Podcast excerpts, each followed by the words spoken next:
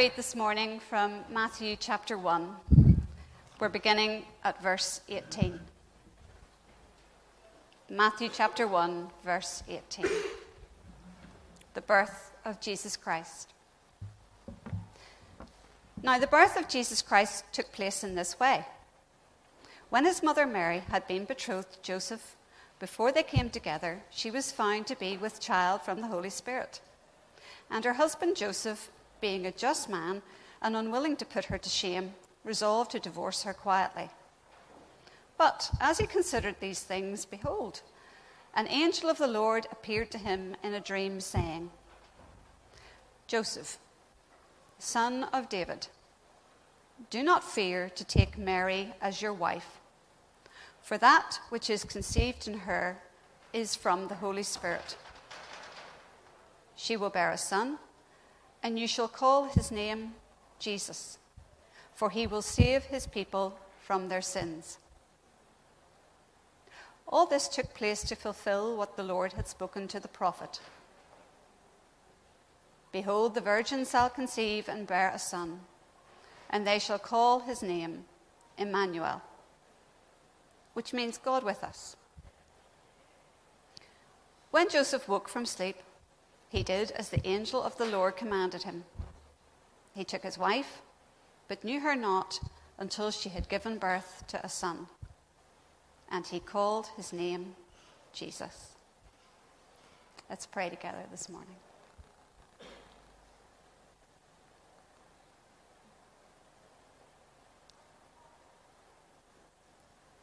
Lord, you are the only true and holy God.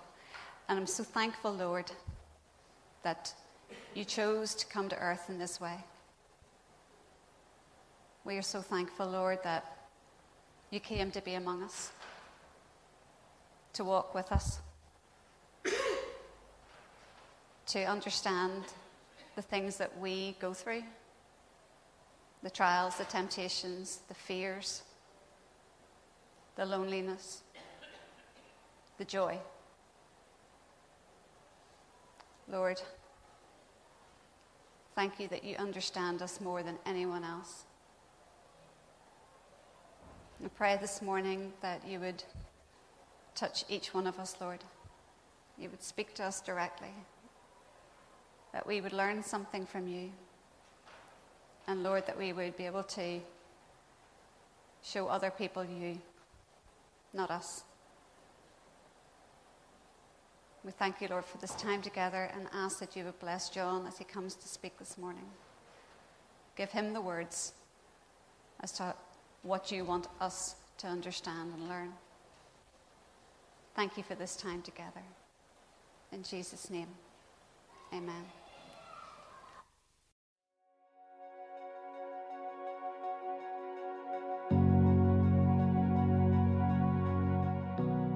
Sometimes we believe that God is distant, far away, removed from reality. That might be how you feel. The Christmas story is about all of that being proven wrong. The Christmas story is about God coming close to us, embracing humanity, and even becoming like us. You see, that's what love does. Love has the ability to understand and share how another feels it's not distant, it's not removed, it's close. The story of Jesus coming to earth as a child is the story of God, the God of the universe, taking on flesh so that, as Hebrews says, he can sympathize with us in our weakness. Maybe, though, this is not your experience to date. Maybe in whatever life has thrown at you, you feel that God has abandoned you, or left you, or let you down. Maybe you have stopped caring or maybe not. You see, the reality is this no matter how you feel, God never changes. God is close.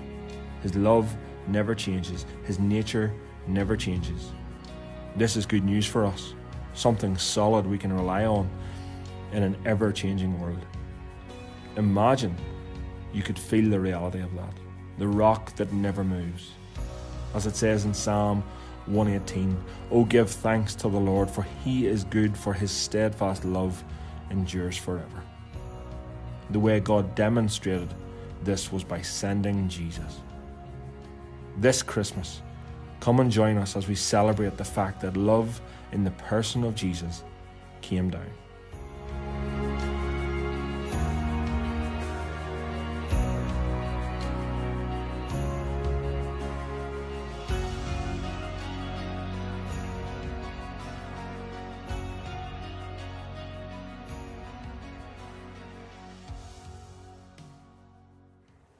Morning, everyone. Morning, and can I ask for your patience uh, as we begin today? Before we start, I am still coughing and still sounding like Fozzie Bear. So, uh, also, who turned the lights off? But, because literally this week I went and got glasses so I could see you. And now I can't see you because it's dark. Like, what's, what's going on? Right, today's text, the text that we're looking at in Matthew uh, chapter 2, is one of what we call the foundational text for Christianity. It is a foundational anchor text for all of Christianity. Matthew 1 22 23 says this All this took place to fulfill what the Lord had spoken by the prophet. Behold, the virgin shall conceive and bear a son, and they shall call his name Emmanuel, which means God with us. This sums up uh, the theological term, the incarnation. God with us. And really, that's what Christmas is all about. And I know you know that, and I know you're familiar with that, but I really feel that we need the that we need Advent, we need the season of Advent, we need to set aside these, these three, four weeks so that we can remind ourselves that that actually is what Christmas is all about. God with us. But you see, because outside of these times, outside of these gatherings, what you will be bombarded with, what you're hit with, is that it's about everything else.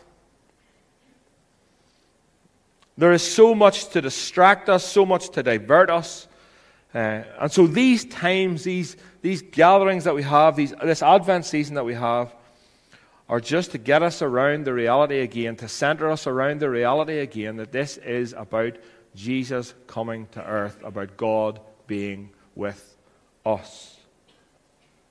I know I've, I've read this quote to you before, but, it, but it's a good one. R.T. France, the theologian, said this Most people's awareness of the Christmas story is derived mainly from school nativity plays in which Luke's tea towel shepherds rub shoulders with Matthew's magi, promoted to royal status, and surely the innkeeper and his wife are surrounded by infant angels with tinsel halos. Add to this cocktail an array of Christmas cards depicting a glowing stable surrounded by bleak midwinter snow and populated by smiling ox and ass, and you have the ingredients for a satisfyingly feel good schmaltz fest that is the modern Christmas. And that's what we have. In today's society, that's what we have of Christmas. It's this feel good, as this uh, theologian put it, this feel good schmaltzfest of niceties. As I mentioned last week, look at me, I'm even trying to look Christmassy. But what I want to do, and, and, sometimes I feel like I, you know, this is part of my role, is to play Grinch a little bit of the time and to bring us back to the reality of what this is all about. And this morning, what I want to do is look at these verses, this, this, these incarnational verses, the significance of the first advent, the significance of what it says in today's text about Him being made manifest in the flesh. He is come to us. God come to us. And what we tend to do is over romanticize it or over idealize it. And what I want to do is bring us back to the reality of Jesus coming to this earth to be with us. But before we get to God with us, the Emmanuel part, it's very, very important that we start actually looking back at Matthew chapter 1. Because what we do, what we tend to do is when we over idealize or over romanticize the Christmas story or the incarnation, is that we tend to romanticize and idealize the whole of the Gospels and sanitize them, in fact. But if you look in Matthew chapter 1, And I know you love a good old genealogy. You love to go home of an evening there and read the genealogies of Jesus, don't you? You just love that now. That's Matthew chapter one's a one's a hit in the old devotional cycle. but if you go back and look at Matthew chapter one, what you'll see there in the genealogy of Jesus is very clearly that Jesus came from brokenness to heal brokenness. Because what you see in the genealogy of Jesus is basically this a dysfunctional family. It's not over romanticized, it's not over idealized, it is a dysfunctional family line. The truth is, Jesus came from dysfunction. So when the angel tells Joseph in Matthew 1 21, he says, Jesus, and, and he will call him Jesus because he will save his people from their sins. This is undoubtedly a look back at the genealogy of Jesus to say, look at this ragtag bunch here. Name him Jesus because he's going to save his people from their sins. If you look at Jesus' family tree in Matthew 1, you'll see a list of undesirables. And even more intriguing than that is the inclusion of four women in the genealogy. Women were not included in Jewish genealogies. And here we have at least four, five counting his mother Mary. As I say, first thing to note is that it was rare for women to be listed at all. But secondly, these aren't the women that we would have expected to be listed if there were any. Instead of Sarah or Rebecca, the, the holy ones, we have Tamar, Rahab, Ruth, and the wife of Uriah. Why? Well, for starters, four of them have past connection to sexual immorality. Tamar seduced her father in law. Rahab was a prostitute. Ruth was part of the Moabite, Moabite tribe, which had origins in incest. The child born to Uriah's wife was conceived as a result of a, an adulterous relationship with, with King David. And even more than that, all four women have connections with Gentiles. So, what we, what we have here are four women listed in the line of Jesus all have connections with past sexual immorality, all have connections with Gentiles.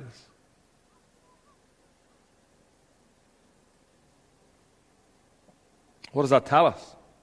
Well, it tells us a couple of things. One thing, is, one thing it does tell us is the fact that they have connections with Gentiles is that these Gospels are alluding to, the start of the Gospels are alluding to the fact that Jesus will include all people in his kingdom.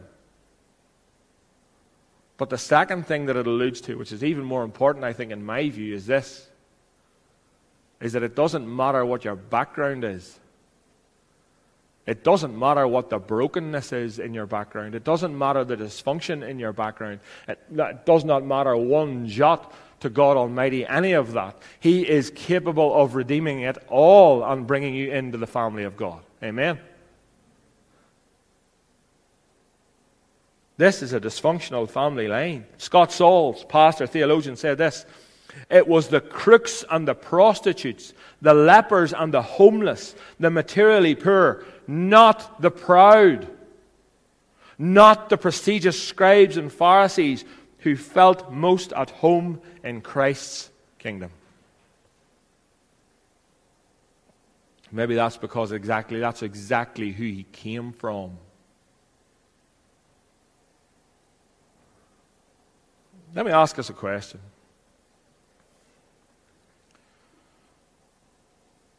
Who do we feel today if Jesus were to walk the streets of Rathfriland? Who do we feel that he would be, who would feel most comfortable in his presence? Would it be the religious people of Cornerstone Church Rathfriland? Or would it be those who are outside? Those who were in the pub last night and have still a very, very sore head this morning. Those who are who have sexual immorality in their backgrounds but feel ashamed of that.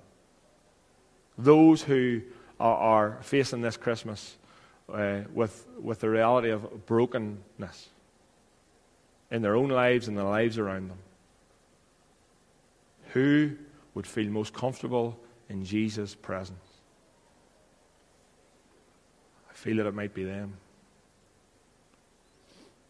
For I feel that Jesus might show up and say to us, Your religion is worthless in my sight.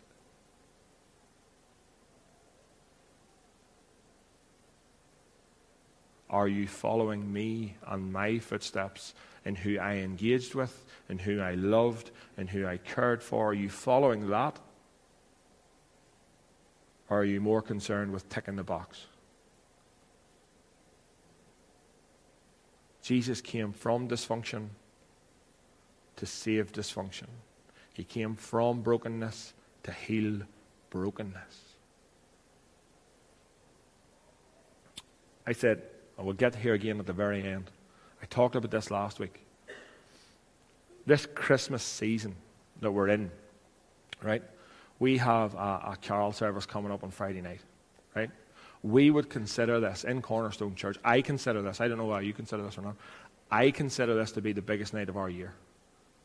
Why do I consider that to be the biggest night of our year? Because it's the easiest ask you'll ever have.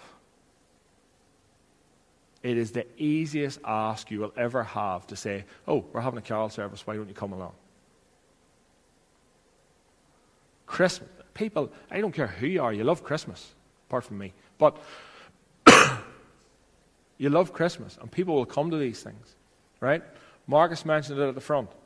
We are giving this church an opportunity this week to go around this town with leaflets Monday night, Tuesday night, Wednesday, and Thursday night to engage with the people of this town.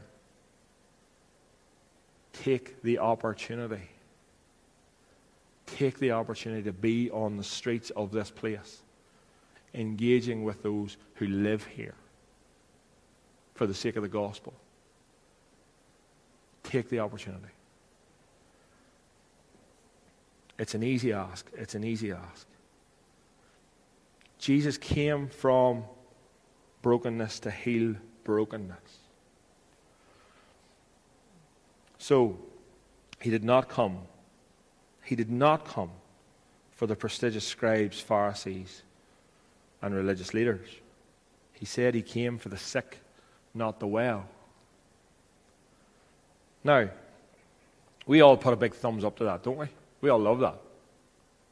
We love that crack. We love the fact that Jesus came for the for the, the downtrodden and the, and the left out and, the, and the whatever. And, and, you know, we love that because we think we're not the Pharisees.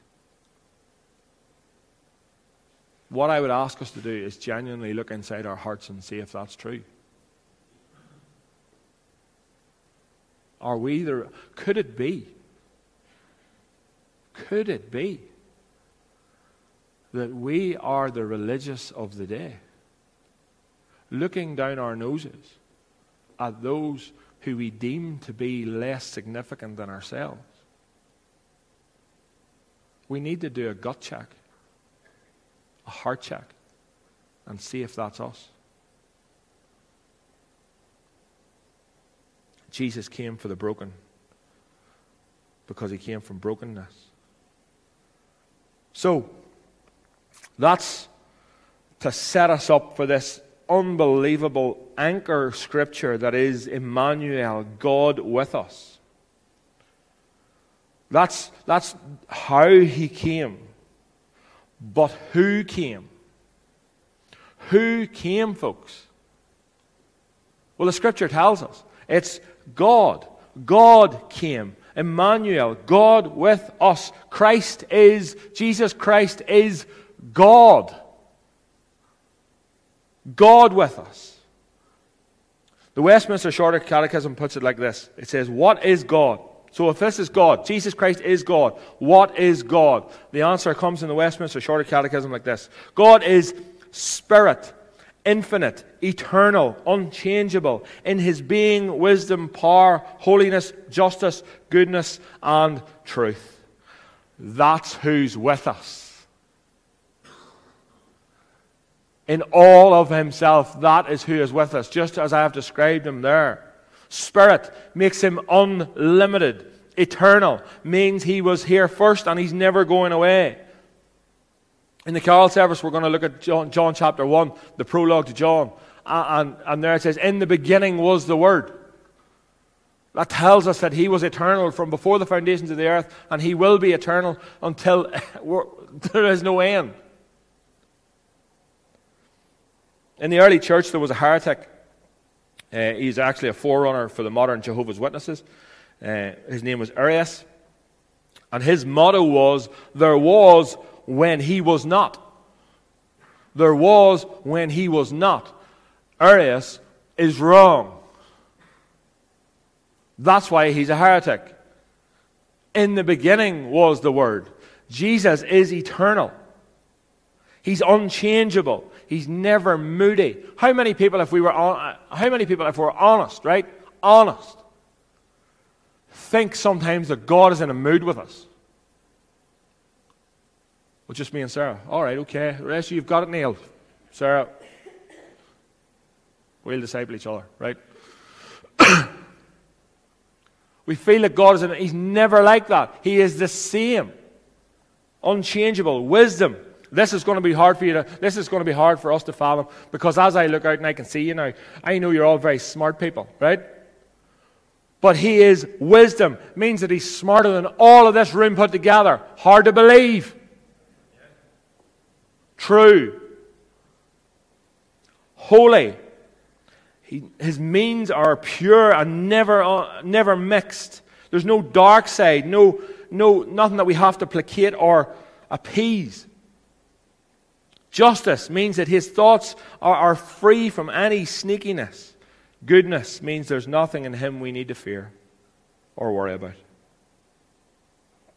Folks, this is the God who is with us.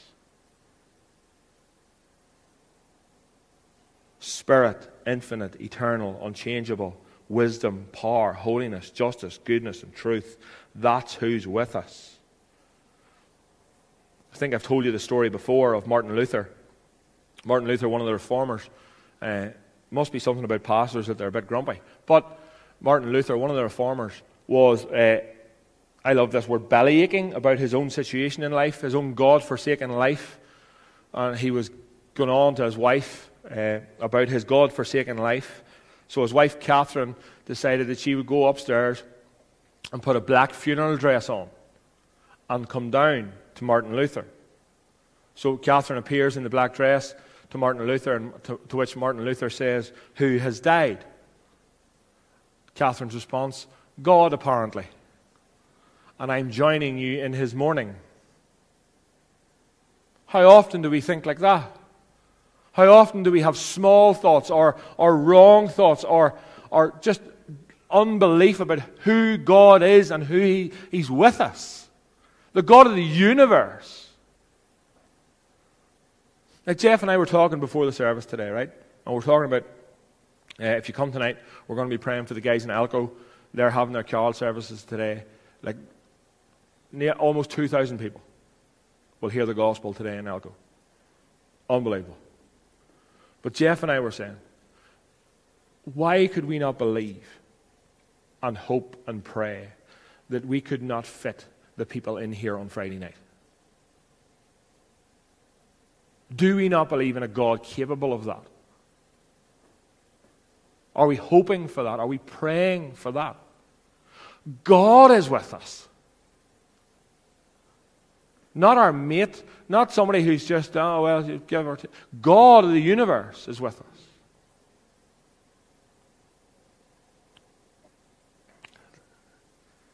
He is with us. All of Him is with us. I was put on this week to a song, a new song. Uh, Gail gave me the recommendation for a new song by Phil Wickham, uh, The Face of God. And it goes like this this is just one part of it. It says, Gloria, I hear the angels singing, Gloria, all of heaven's ringing, Gloria. The Savior of the world is in her arms. She's staring at the face of God. staring at the face of God. She looks upon the great I am, the gift of heaven in her hands, born to save the sons of earth, born to give them second birth. The child that Mary held was God. God is with us. Do you believe that? Second part of this beautiful text, this God with us, is the fact that He is with us. God of the universe is with us, not against us. And He's so with us there is not one moment that his eyes are turned away from us, not one moment that his heart gets weary of us. He hears our cry, he sees our need, he knows our sin, and he's with us in it.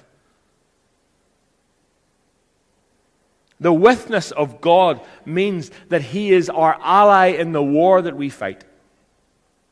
The text that comes from Isaiah, the text that, that Matthew is quoting, is, is, is in military context. And so when it says he's with us, it means that he is with us in the battle. That's literally what it's saying. Whatever battle we're facing, whatever, whatever crisis we're going through, the God that I've just described, God with, uh, is with us in that.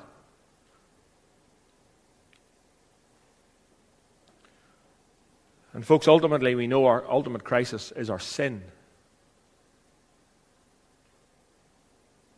Our ultimate crisis is our sinfulness, and God fought for us in our sin. When sin and death and hell rose up against us, Jesus defeated it by dying in our place. He fought for us.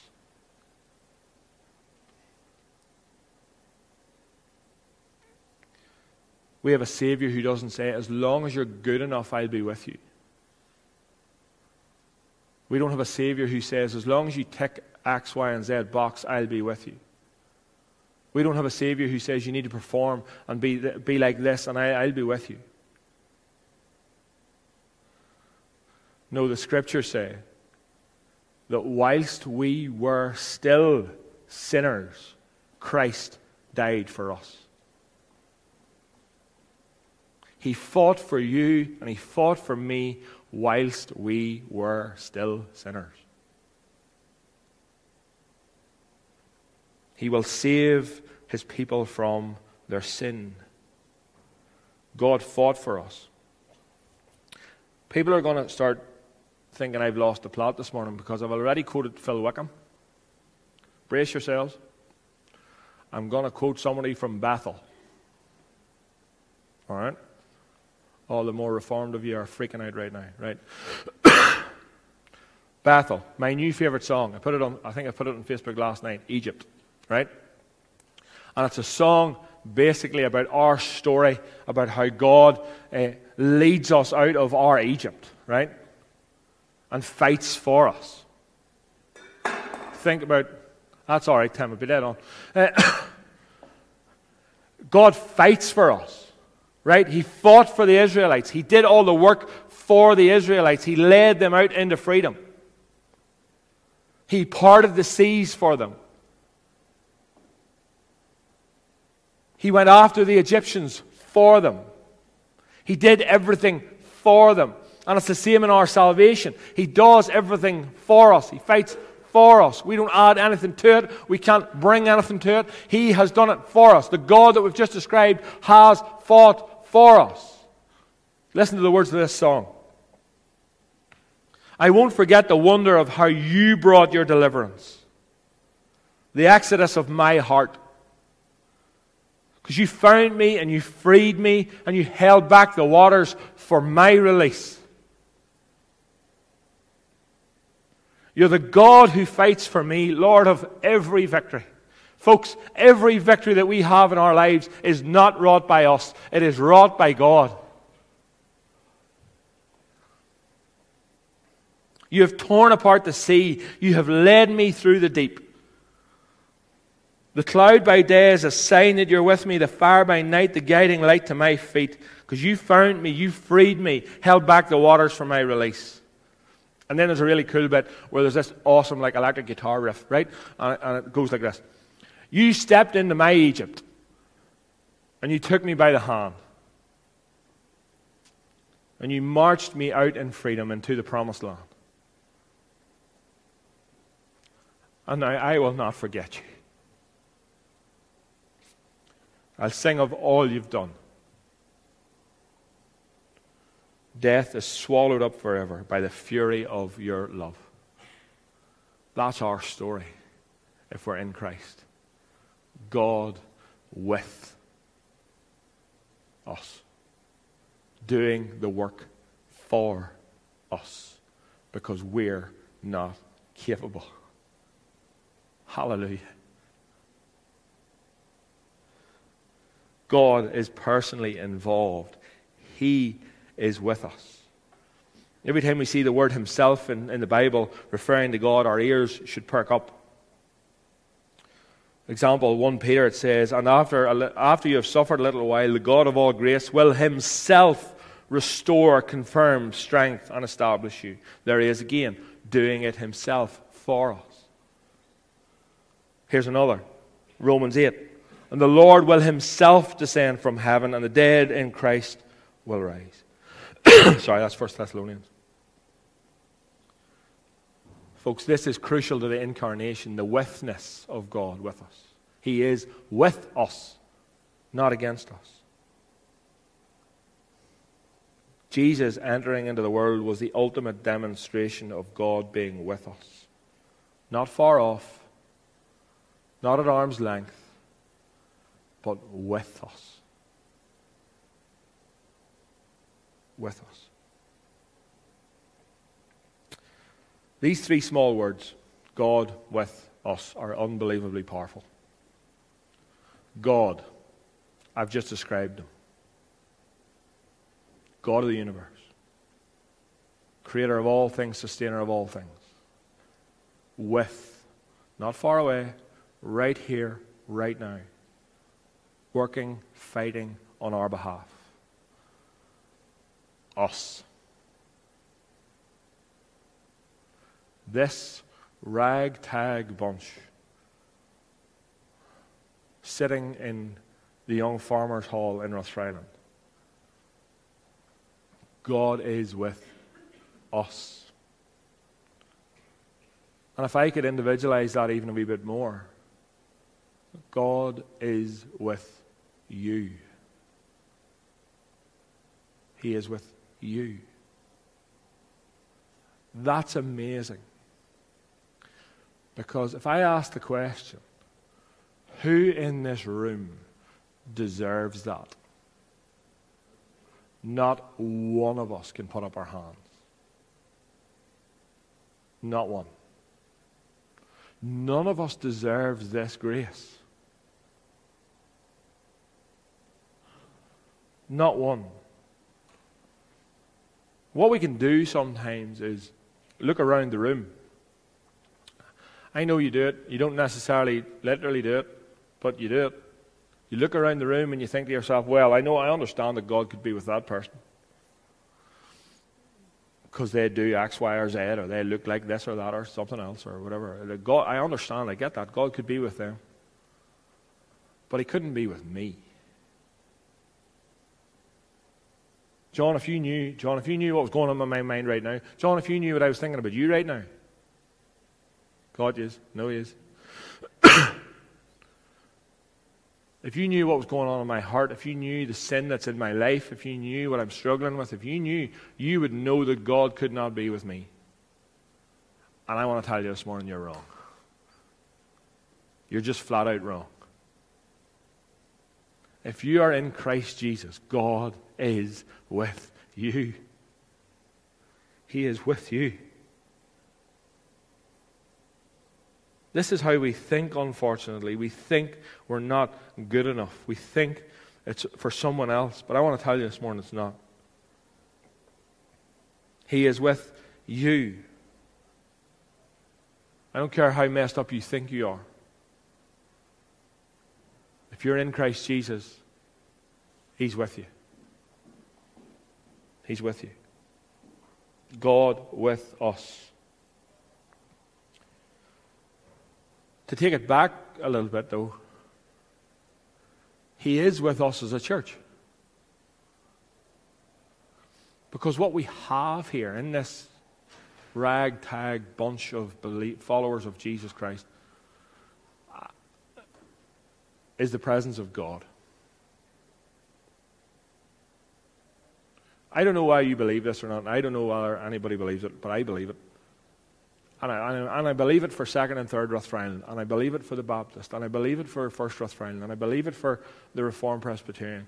And forgive me if I've left any out, but I, what, what I'm basically saying is I believe it for every church in this town.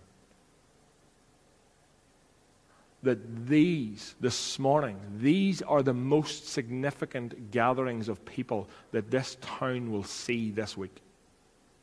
You, you get that?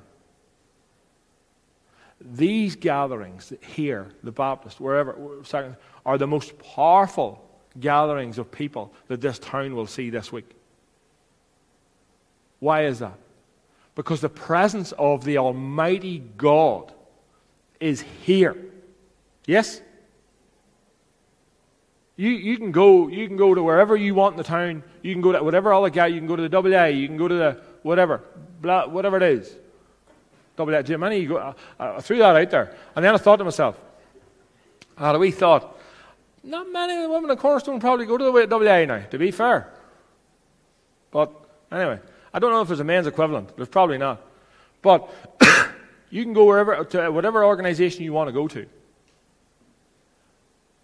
And it has zero of the power that this gathering has.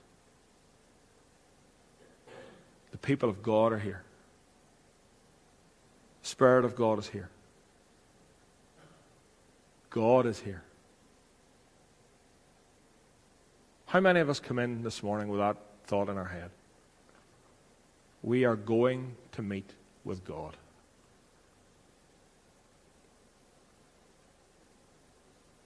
Or was it just, eh, whatever? We're going to meet with God. He's with us. He's with us. I want to finish today. So that is the God of all creation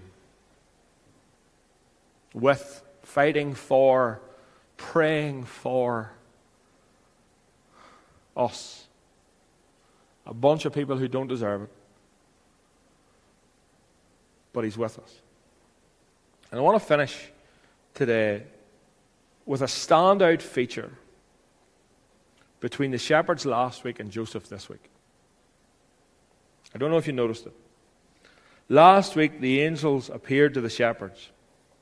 Today, a Savior is born in Bethlehem. Do you remember? Last week, shepherds, right? Angel appears. Go and see. They went.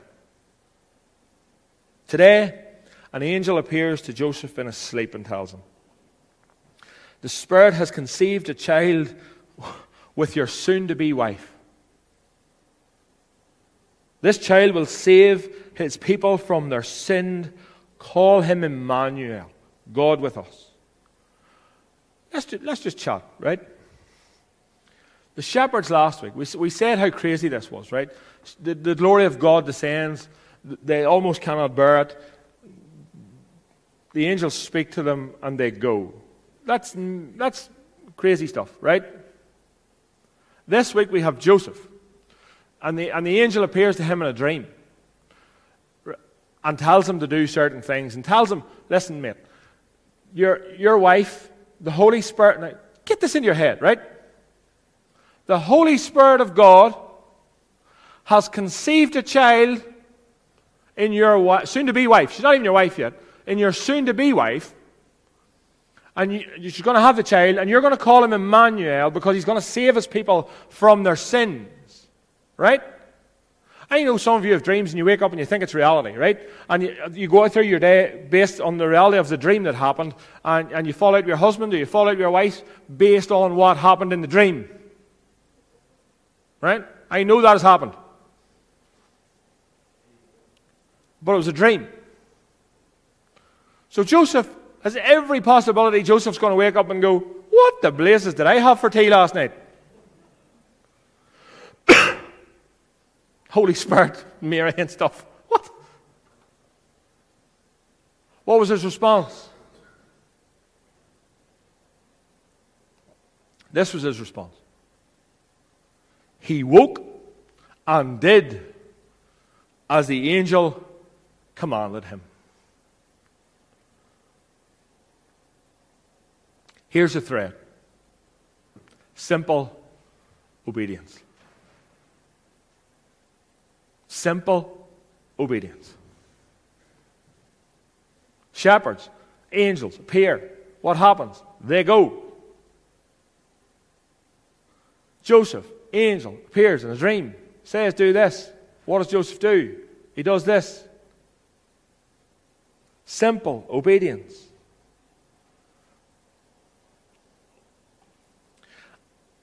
I was going to make a statement, but I'll ask a question instead. How many of us wonder why God isn't using us? All right, you've all got it nailed again. Not a rhetorical question. How many of us wonder why God's not using us?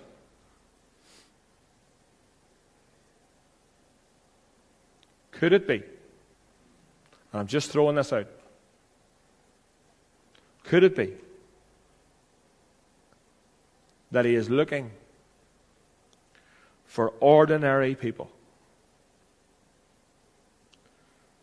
to be simply obedient to what He has said?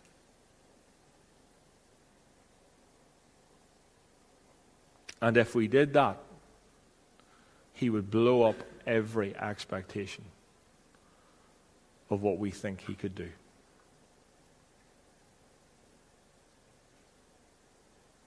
Simple obedience. Shepherds, go to Bethlehem. They went. Joseph, do what I told you. He did it. Jesus says at the end of Matthew, Go into all the world, make disciples. What did the disciples do? They went into all the world and they made disciples. Preach the gospel. Simple obedience. Folks,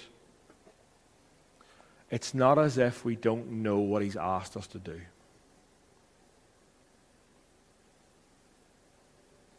We have it. Are we willing to be simply obedient? Again, sorry, I sound like a salesman, but we have an opportunity approaching to be simply obedient. To get as many bodies in this hall on Friday night to hear the gospel. Folks, I am, I'm, I'm pleading with you. I'm beyond asking, I'm pleading. Let's fill this thing up. Not for, not for the sake of Cornerstone, not for the sake of any church, but for the sake of King Jesus. So that he could speak to people, so that he could share his gospel, so that he could share his good news, so that he could redeem people, that he could save people, that he could bring people into the kingdom. And let's gather tonight to pray to that end. To pray to that end that He would save. Let's, let's pray big prayers that He would save this town. That He would save this town, that He would save those surrounding it, that, that the Spirit of God would be poured out on this place. And people would come to know Jesus. Amen? It took, again, conversation from earlier, Jesus took 12, 12, and turned the world upside down. 12. I ain't good at math, but there's more than 12 in here. Let's do it. Let me pray for us. Father, we thank you for your word to us that you are with us. Father, I pray that would give us boldness, unbelievable boldness as we go from here today. that the God of the universe is with us. Father, I pray for those who are struggling in this room. I pray that your Spirit would speak and just be so kind and gentle and loving to them and, and, and show them that you came for the broken. You came for the lost. You came for those who need you.